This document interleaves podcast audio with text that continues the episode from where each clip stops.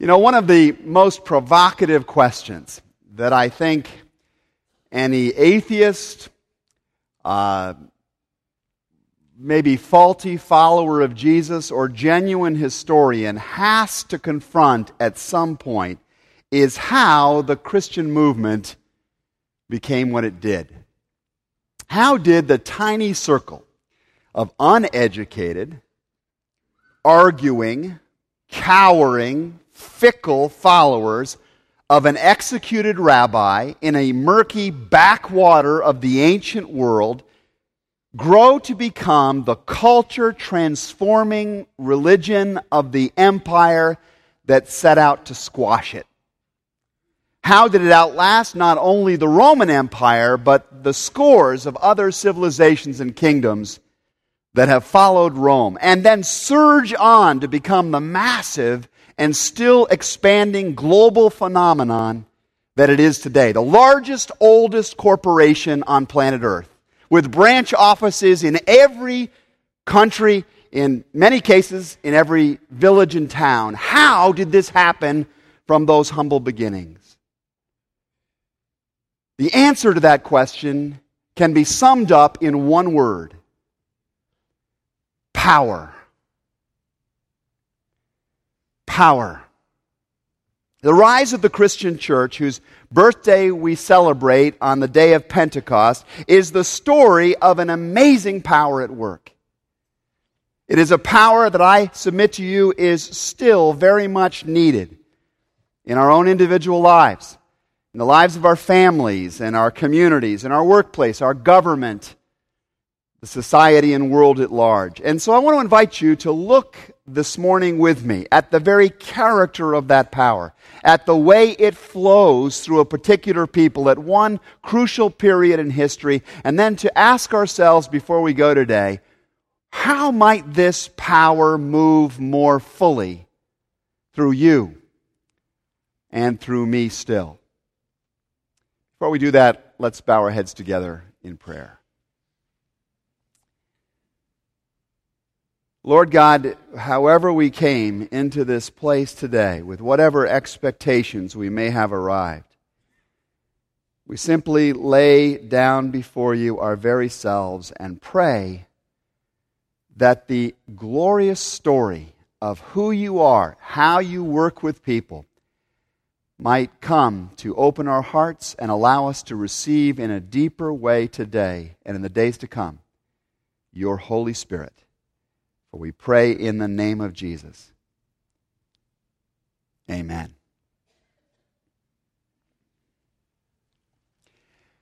Well, when we open up the Bible storyline today in Acts chapter 1, the writer Luke is continuing the story of Jesus.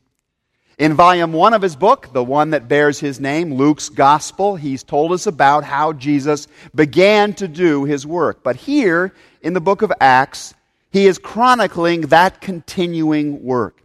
Luke's writing to a literal or a figurative man named Theophilus, which in the Greek literally means God lover. Luke is reminding God lovers everywhere that the story of the church has its origins in the resurrected Jesus. That there's no way of understanding what the church is to be uh, about or is about apart from understanding the resurrected Jesus. In other words, the display of power that you're going to meet in the book of Acts, Luke is implying, and which I would add all of us need in our lives so desperately still today. This power is not simply a human phenomenon. It is not power as it is sometimes conceived. This power we're going to encounter is not the power of wishful thinking. It is not the power of positive mental attitude. It is not the power of clever marketing. It is not the power of human organization. It is not the power of human government. It is not the power of humanity, period. It is the very power of God Himself that we're going to see flowing in the book of Acts. The same power that worked miracles of healing grace through Jesus. The same power that reanimated the brutalized corpse of Jesus the same power that proved itself so convincingly over a period of 40 days that those who had seen it, preferred to be tortured to death themselves rather than to ever deny that Jesus was alive. This same power that worked in the life and death and resurrection of Jesus is now about to get poured out in people's lives. It's now about to multiply itself beyond the one man Jesus into many people's lives. It's about to transform those faulty followers, those fickle followers that we meet back in the Gospels, and it's going to change them into the greatest force of transformation that the world has ever seen. It will turn them into the body of Christ. It will fashion them into the church of Jesus. It will make them the very first colony of the expanding kingdom of God.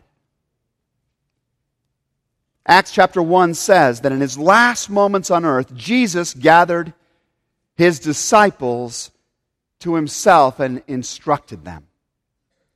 He had told them not to leave Jerusalem, but to wait for the gift of the Holy Spirit, the Bible says.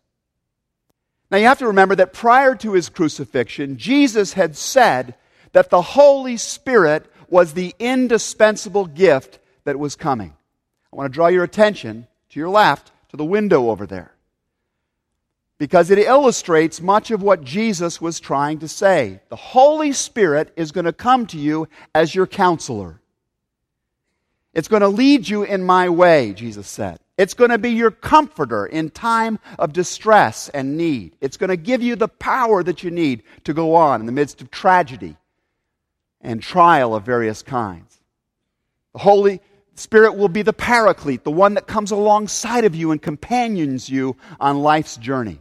It will be your guide. It will be your teacher. It will be your helper. The Holy Spirit is the gift that my Father is going to send to you.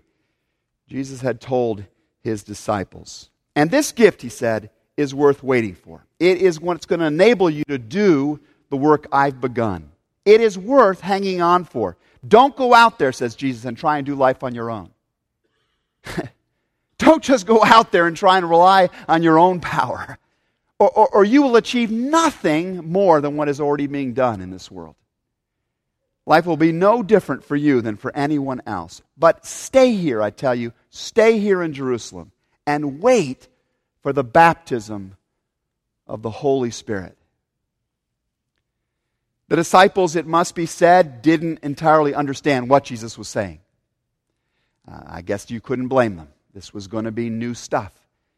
The disciples did not get even the nature of the power that Christ was offering to them. Acts chapter 1 and verse 6 says, So that when they met together, they asked him, Lord, instead of tell us more about the Spirit, they asked, Lord, at this time, are you going to restore the kingdom to Israel? In other words, Lord, are you going to give us the power to build back our old kingdom? Are you going to do that? Lord, are you going to help us to get back up in the driver's seat that got taken away from us by those Romans when they took over here? Lord, are you going to give us the health, wealth, and prosperity that ought to be to belong to the people that God blesses? Are you going to punish or banish those people that we don't like? Are you going to organize a better government for us? Are you going to maybe give us seats in that government, Lord? Are you going to restore at this time the kingdom to Israel? And it is absolutely dumbfounding. The denseness of the disciples. Jesus has spent three years teaching them in word and in deed about a whole nother kind of kingdom than ancient Israel ever had. He's been teaching them about forgiveness and humility, about servanthood and sacrifice. He has instructed them in the brotherhood of all God's people. He has instructed them in uh, God's concern for the poor. He has given them a picture of the will of God that they be salt and light for the blessing of everybody on the planet. He's told them that change in the world is going to start only as they first align themselves with the will of God. But the disciples still just want power to build the little kingdoms of Israel, to, to get things arranged according to their little wills. It's a wonder that Jesus doesn't say, I give up. I am out of here. I'm done with you. And I sometimes I sometimes wonder whether that's not a sentiment he holds still. Because, in more ways than it is comfortable to admit, still his disciples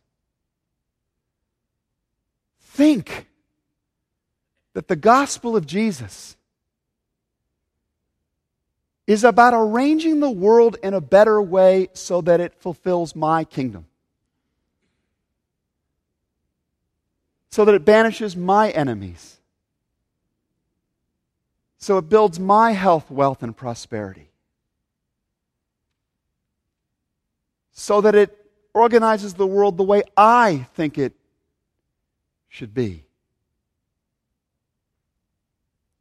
And it's amazing that Jesus doesn't just say to the church sometimes, I give up. You're no different than this world. I give up. I, I, I'm out of here. But he doesn't. He certainly did not with that first circle of disciples. Instead, he tells them one more time change your focus. It's not for you to know the times or the hours that my Father has set by His authority. Focus on the Father and on His authority and stop trying to control it yourself.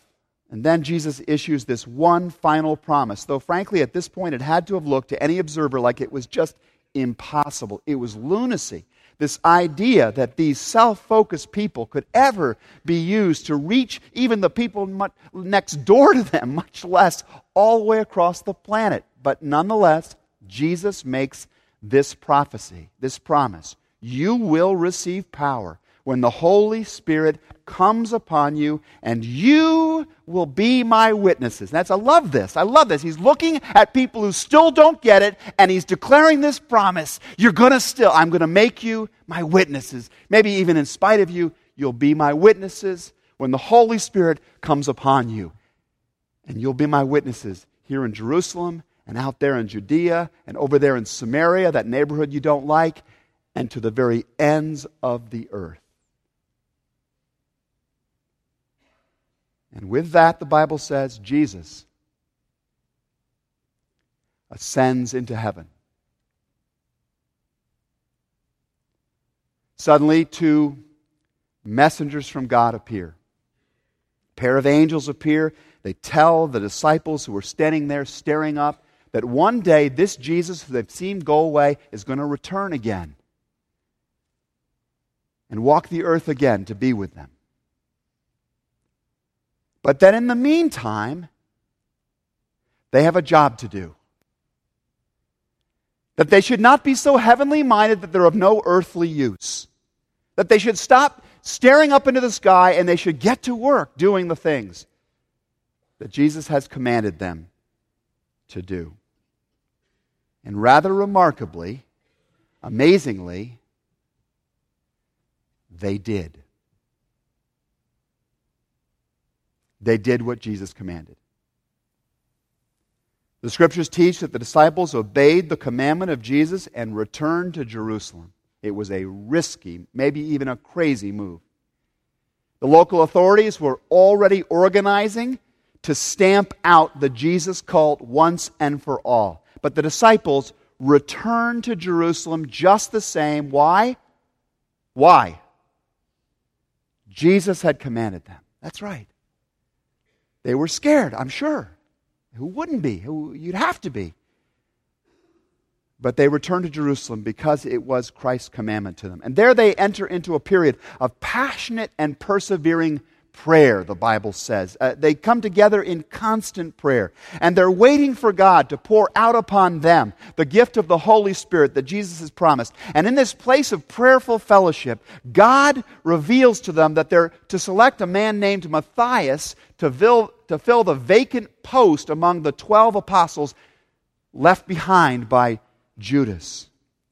And then hunted by the Jewish leaders and soon to be sought by the soldiers of massive Rome itself. This small band of disciples, women and men alike, the scriptures say, they wait, they wait, they wait for what only God can do. And then came God.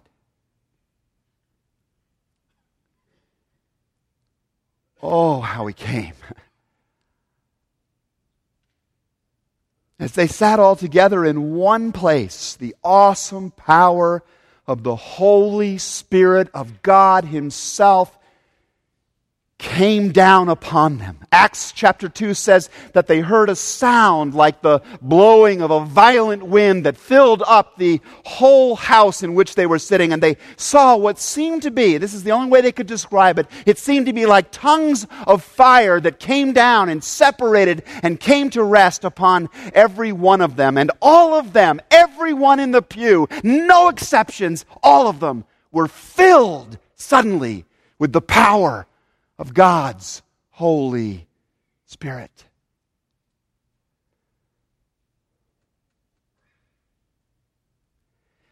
And in a unique manifestation of power, in a manifestation that I, I just haven't heard of being repeated. There's this poetic reversal of the confusion of languages that happened back at the Tower of Babel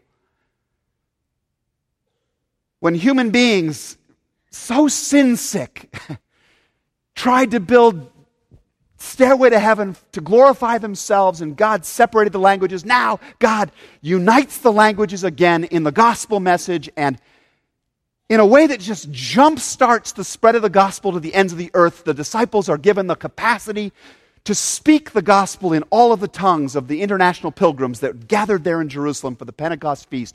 And the gospel gets sown in all of these people and now travels, begins to travel out across the face of the earth. I wonder if any of them spoke Chicagoan.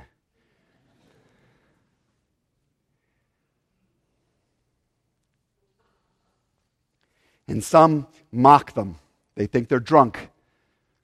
And some marvel at them. In fact, the bulk of the crowd is simply amazed, the scripture says, at the wonders of God. The Apostle Peter then rises up to address the crowd.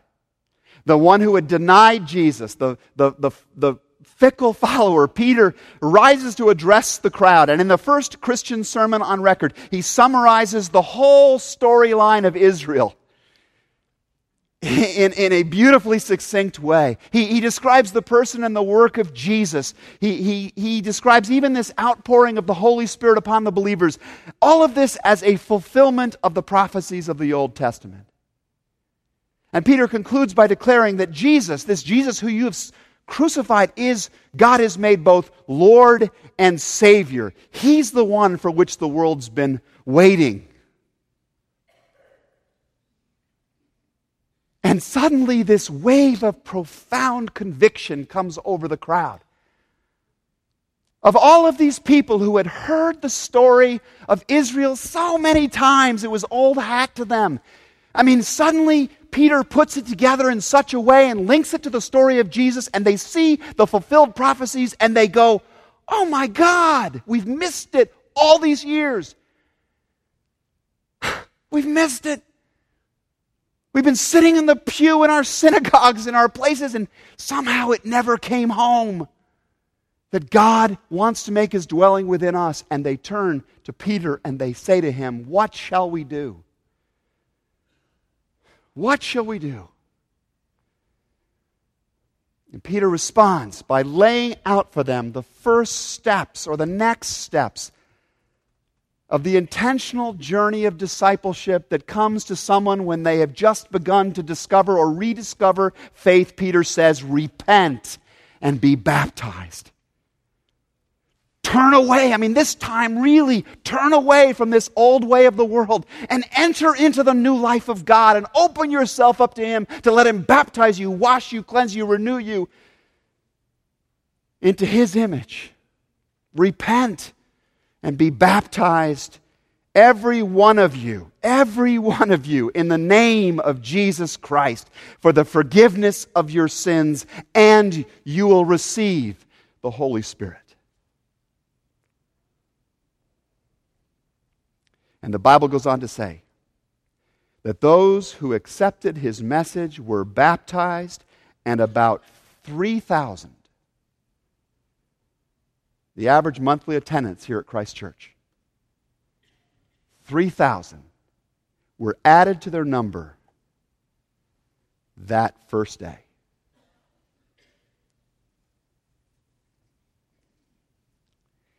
We're going to pick up what happens next when we return next week, but let me just draw us toward a close by posing a personal question. Do you ever wonder Do you ever wonder why we're not still seeing the kind of dramatic power of the Holy Spirit that are recorded that's recorded in those opening days, that first day of the church's life. Do you ever wonder why it's not commonplace anymore? Do you ever wonder why we're not still seeing the radical transformation of lives?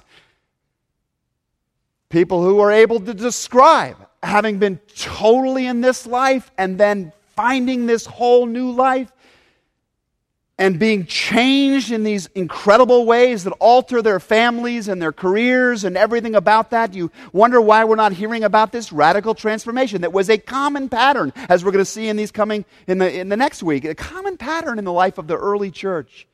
Why don't we see more of us exhibiting the dramatic power of the Holy Spirit that casts out our sin and, and renews our relationships? And why don't outsiders look at Christians and their first thought not be uh, Ned Flanders, you know, or, or, or church lady, but, but a sense of, wow, look at the life of these people. It's amazing. Why aren't, why aren't thousands of people coming to faith daily? Because of the witness of the Christian church in Chicagoland? Why don't we feel the confidence of, of Peter himself to go out and proclaim the message of Christ to the world around us, knowing that they need? What is happening in our lives? Why is this? Has God changed his MO? Do you think that's possible? He's just changed his MO. He decided that in the first century he was going to really change people. And now in the 21st century, he was going to do just a little fine tuning because there were so many fewer problems in the 21st century that needed dealing with. You think that's possible?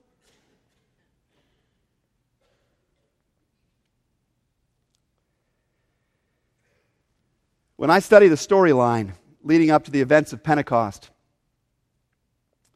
I'm struck by, by two commitments of those first followers of Jesus. They, it hit me in a new way this week uh, as I was looking at sto- this story. I, I wonder, I don't know for sure, but I wonder if these two commitments could actually be the essential preconditions to God making us more than we are today people of power, people of genuine, radiant, culture shaping power people in whom the Holy Spirit dwells and through whom the Holy Spirit moves. I wonder if these two things could possibly be the essential preconditions to God pouring out a new Pentecost. I don't know for sure, but I wonder. The first thing I see is this commitment in the early disciples before Pentecost comes to courageous obedience. to a courageous obedience. The Bible says Jesus gave them this command do not leave Jerusalem. Don't leave Jerusalem. I said before, there was a reason why that would be a hard command to fulfill. It would take courage, it would take guts to do that, given the persecution that was breaking out. They were beginning the house to house searches for the followers of Jesus. And the question I want to ask is what's the Jerusalem for you? What's that place that it is very scary to think about going in obedience to Christ? That it would take risky commitment, risky obedience to follow his command there. Maybe it's forgiving somebody who really wronged you. I mean, Jesus commanded it forgive, forgive as I've forgiven you. In fact, we've got the commandments of Jesus up on this window this morning. Just look at those commandments, pick any one of them. These are hard things to do sometimes. So maybe that you're being called to forgive somebody who has badly hurt you. Or maybe you're being called to confess some sin, some blatant hypocrisy, some double standard in your life. And that's a risky thing to do. If you've built up your whole image and your whole way of handling people by denying this reality in your lives, it's risky obedience to confess it. Perhaps, perhaps the area of obedience, the Jerusalem for you, is spending your money the way the Bible calls you to. Maybe it's, it's putting in the time to really raise up your children in the way that they should go. I don't mean just do those things that keep your neighbors thinking, you must be a great parent. I'm talking about the radical reorganization of time and priorities and the way the family spends money and all of that stuff in order to really raise kids up that are spiritually vital and healthy kids. Maybe that's the Jerusalem that he's calling you to. Perhaps it's becoming a servant more than a consumer. So you don't walk out of this church ever saying, I wonder what I got from that. But I wonder what I was able to give to God and to the other people I met there and everywhere I go. Perhaps it's engaging somebody in a spiritual conversation. Maybe it's something else. I don't know. The point is, ask God to show you what your Jerusalem is and don't leave it until you've obeyed Him there. Don't leave it. Go to that place that Christ is commanding you to go in His name. The second major commitment I see in the life of the believers leading up to Pentecost is their dedication to prayer. When Jesus said, Wait for the gift my Father promised, he's not saying, Go sit idly someplace and check your email or, or, or, or twiddle your thumbs. Always, when the Bible speaks of waiting, wait upon the Lord, it means pray. It means open yourself up and leave, leave your desires out there towards God. Reach out for Him, for Him. Ask Him to speak.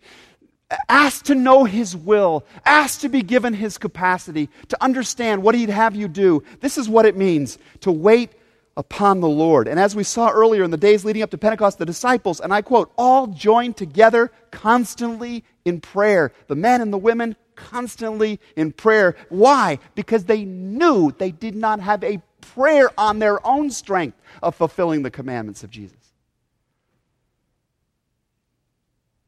Be your witness to the ends of the earth? Are you kidding? I can't even do it in my marriage, is what they're thinking. And so they wait. God, do what we cannot do in us and through us. Do you and I know this for ourselves? That we cannot do. It's why there's no different result so often. It's because we're relying on our positive thinking and our human ingenuity and our effort alone. I'm too busy to pray. No, you're too busy not to pray. This is what God is trying to drive home for us. What if each of us, before we left the building this morning, found a couple of other people, huddled together with them and, in a clumsy, inarticulate way simply said, God, you know the reality about my life. Thy kingdom come in that place and through me more, please. Please, Lord, pour out your power. What if you were to gather with someone else like that in the weeks to come? Gather a small group together just to pray that the, the power of the Lord would move through whatever that situation is that needs power in a fresh way. Let me ask you this in closing. Would you put would you put a power a power saw or the keys to a powerful automobile in the hands of a kid who had no intention of being obedient in following instructions on what to do with it. In fact, let me paint it out further. Would you give a power saw or a powerful automobile to a kid who'd shown a pretty consistent pattern of being disobedient when it came to the instructions they've been given? Raise your hand if your answer to that question is no way.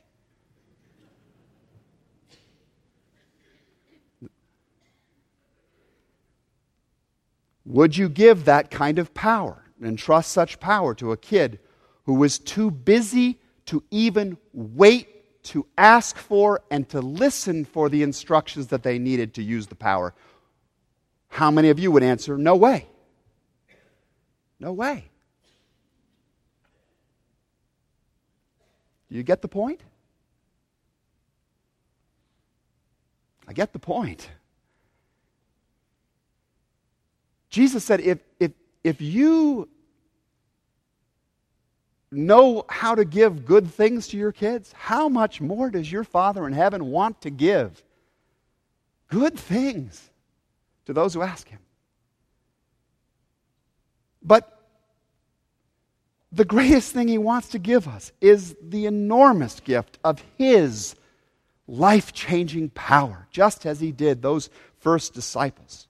But if we're not already feeling the hum of that power moving through us, then perhaps it's time to find our Jerusalem and start being more obedient there as a starting place.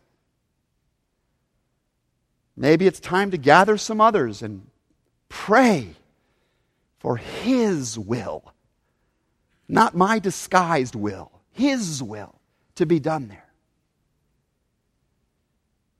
Maybe it's time to be obedient and to wait in prayer. And then let's just watch and see what God does. Please pray with me.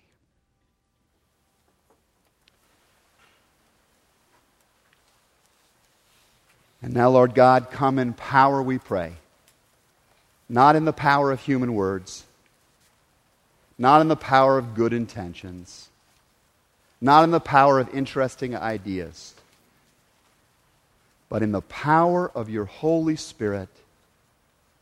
Come upon us, fill us as we repent of our sin, turn to you, and receive your gift. Through Jesus our Lord. Amen.